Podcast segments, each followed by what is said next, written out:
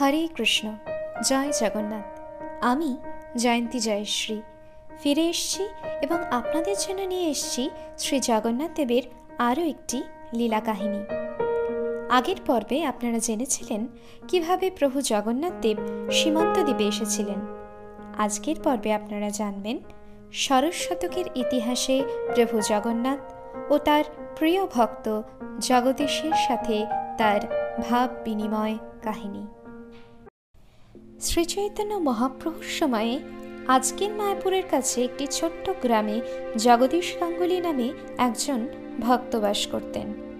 জগদীশ ছিলেন একজন অত্যন্ত উন্নত বৈষ্ণব এবং বৃদ্ধ হয়ে গেলেও তিনি প্রতি বছর পায়ে হেঁটে নশো কিলোমিটার পেরিয়ে শ্রী জগন্নাথপুরীতে যেতেন। বাংলার অন্যান্য ভক্তগণের সঙ্গে তিনি প্রতি বছর তাদের পরম প্রিয় শ্রী চৈতন্যদেবের সঙ্গে দেখা করতে যেতেন। শ্রী বলদেব ও সুভদ্রা দেবীর দর্শন এবং রথযাত্রায় অংশগ্রহণের জন্য পুরী যাত্রা করতেন।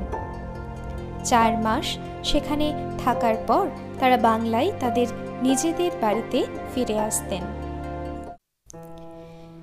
কিন্তু একসময় জগদীশের সুখের দিন শেষ হল। তিনি গুরুতর এক অসুখে আক্রান্ত হলেন, যাতে তিনি সম্পূর্ণভাবে তার দৃষ্টিশক্তি হারিয়ে ফেললেন।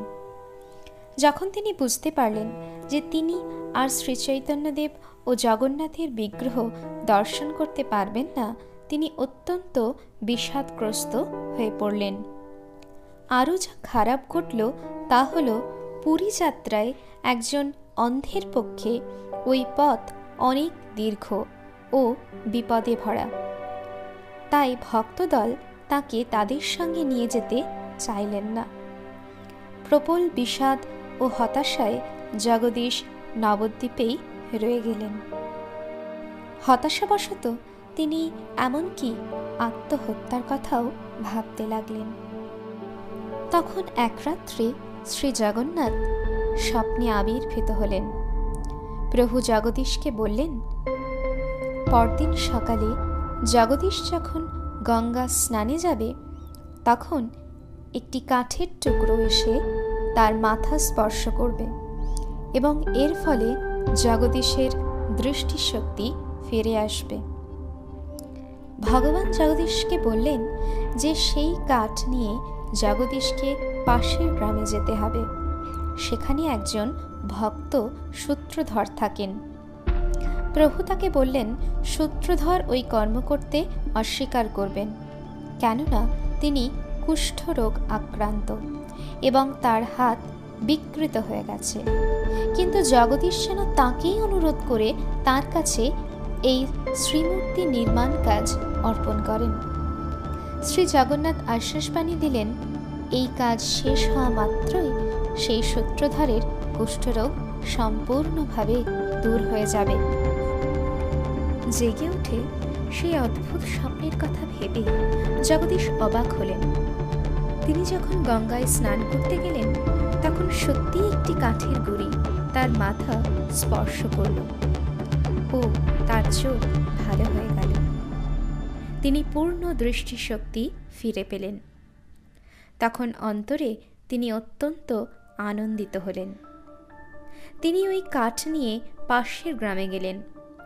তারপর খোঁজ করতে করতে সেই কুষ্ঠে আক্রান্ত সূত্রধারের দেখা পেলেন। জগদীশ তাকে ওই কাঠ থেকে শ্রী জগন্নাথের শ্রীমূর্তি নির্মাণ করার জন্য অনুরোধ করলেন। কিন্তু সূত্রধর সরাসরি সেই অনুরোধ না করে দিলেন।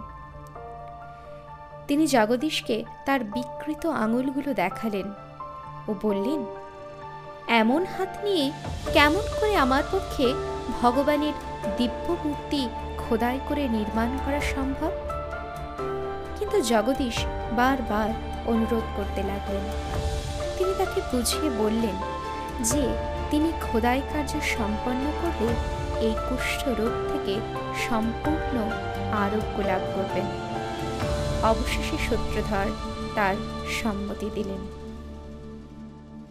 জগদীশ সেই কুষ্ঠ রোগীর সঙ্গে থেকে গেলেন। তিনি দেখছিলেন কীভাবে সেই রোগ দীর্ণ হাতে সূত্রধর শ্রীমূর্তি খোদাই করার সময় ভীষণভাবে যন্ত্রণাগ্রস্ত হচ্ছিলেন। একসময় তার আঙুল থেকে রক্ত ও পুঁজ বেরিয়ে আসছিল এবং তিনি ওই মূর্তি তৈরির কাজ করতে চাইলেন না। কিন্তু জগদীশ তাকে উৎসাহিত করতে লাগলেন এবং শ্রীমুক্তি কাজ সম্পূর্ণ করা পর্যন্ত তাকে যন্ত্রণা ভুলে কাজ চালিয়ে যেতে উৎসাহ দিতে লাগলেন। যে মুহূর্তে তিনি শ্রীমূর্তি তৈরি সম্পূর্ণ করলেন, তার কুষ্ঠরোগ সম্পূর্ণভাবে সেরে গেল। তিনি সম্পূর্ণ রোগ বিকৃতিহীন সুস্থ হয়ে উঠলেন।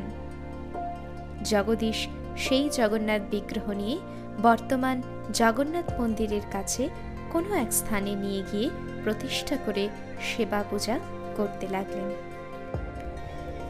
কয়েক রাত্রি পরের কথা। জগদীশ আরেকটি স্বপ্ন দেখলেন। এই সময় প্রভু জগন্নাথ জগদীশকে নির্দেশ দিলেন, কাছের কোন একটি নিম কাঠ সেই সূত্রধরের কাছে নিয়ে গিয়ে তাকে দিয়ে সুভদ্রা ও বলরামের শ্রীমূর্তি নির্মাণ করাতে। প্রভুর আজ্ঞামতো মূর্তি নির্মাণ করিয়ে মন্দিরে শ্রী জগন্নাথের পাশে সুভদ্রা দেবী ও তার পাশে শ্রী বলরামকে প্রতিষ্ঠা করলেন। কথিত আছে, জগদীশ গাঙ্গুলির মৃত্যুর পর পূজা আরাধনায় অবহেলায় অসন্তুষ্ট হয়ে প্রভু শ্রী বিগ্রহরূপে তার প্রকটলীলা বন্ধ করার সংকল্প করেন। হঠাৎ সেখানে কলেরা রোগ দেখা দেয়। পাশের অঞ্চলের গ্রামবাসীগণ মন্দিরে সমবেত হয়ে প্রভু জগন্নাথের কাছে প্রার্থনা করতে লাগলেন। তাদের প্রতি করুণা করতে ও তাদের জীবন রক্ষা করতে। সেই রাত্রে প্রভু জগন্নাথ প্রধান পূজারীর কাছে স্বপ্নে আবির্ভূত হয়ে বললেন, গাঙ্গুলি পরিবারের এক স্ত্রী আমার অসম্মান করার সাহস করেছে। এই অপরাধের জন্য তার যদি এই স্থান ত্যাগ করে চলে না যায়, তাহলে এই গাঙ্গুলি পরিবারের ও গ্রামের প্রত্যেকের মৃত্যু হবে। পরদিন সকালে গ্রামবাসীরা গাঙ্গুলি পরিবারের সকলকে মৃত অবস্থায় দেখতে পায়। ভীত হয়ে কোনো দেরি না করে তারা সমগ্র অঞ্চল ছেড়ে চলে যায়। যেহেতু মন্দিরে আর কোনো পূজা আরাধনা হতো না। সেজন্য ক্রমশ শ্রী জগন্নাথ, শ্রী বলদেব ও সুভদ্রা দেবীর বিগ্রহসমূহ ধীরে ধীরে লোকচক্ষুর আড়ালে চলে যায়। কেবল তাদের উপর ছাদটি ছাড়া পুরো মন্দিরটি ভেঙে যায় এবং তাড়াতাড়ি চারপাশের জঙ্গল ওই অঞ্চলকে গ্রাস করে নেয়। এই ছিল ষোড়শ শতকের ইতিহাসে প্রভু জগন্নাথ ও তার ভক্ত জগদীশের কাহিনী। পরের এপিসোডে আপনারা জানবেন জৈমিনী ঘোষের রহস্যময় অভিজ্ঞতা ও শ্রী জগন্নাথ দেবের পুনর আবির্ভাবের কাহিনী। জগন্নাথ দেবের এই কাহিনী আপনাদের কেমন লাগল? ভালো লাগলে অবশ্যই কমেন্টস করে জানাবেন এবং লাইক শেয়ার সাবস্ক্রাইব করে আমাদের ভগবত কাহিনী চ্যানেলটিকে সাপোর্ট করবেন। অনেক ধন্যবাদ। হরে কৃষ্ণ। জয় জগন্নাথ।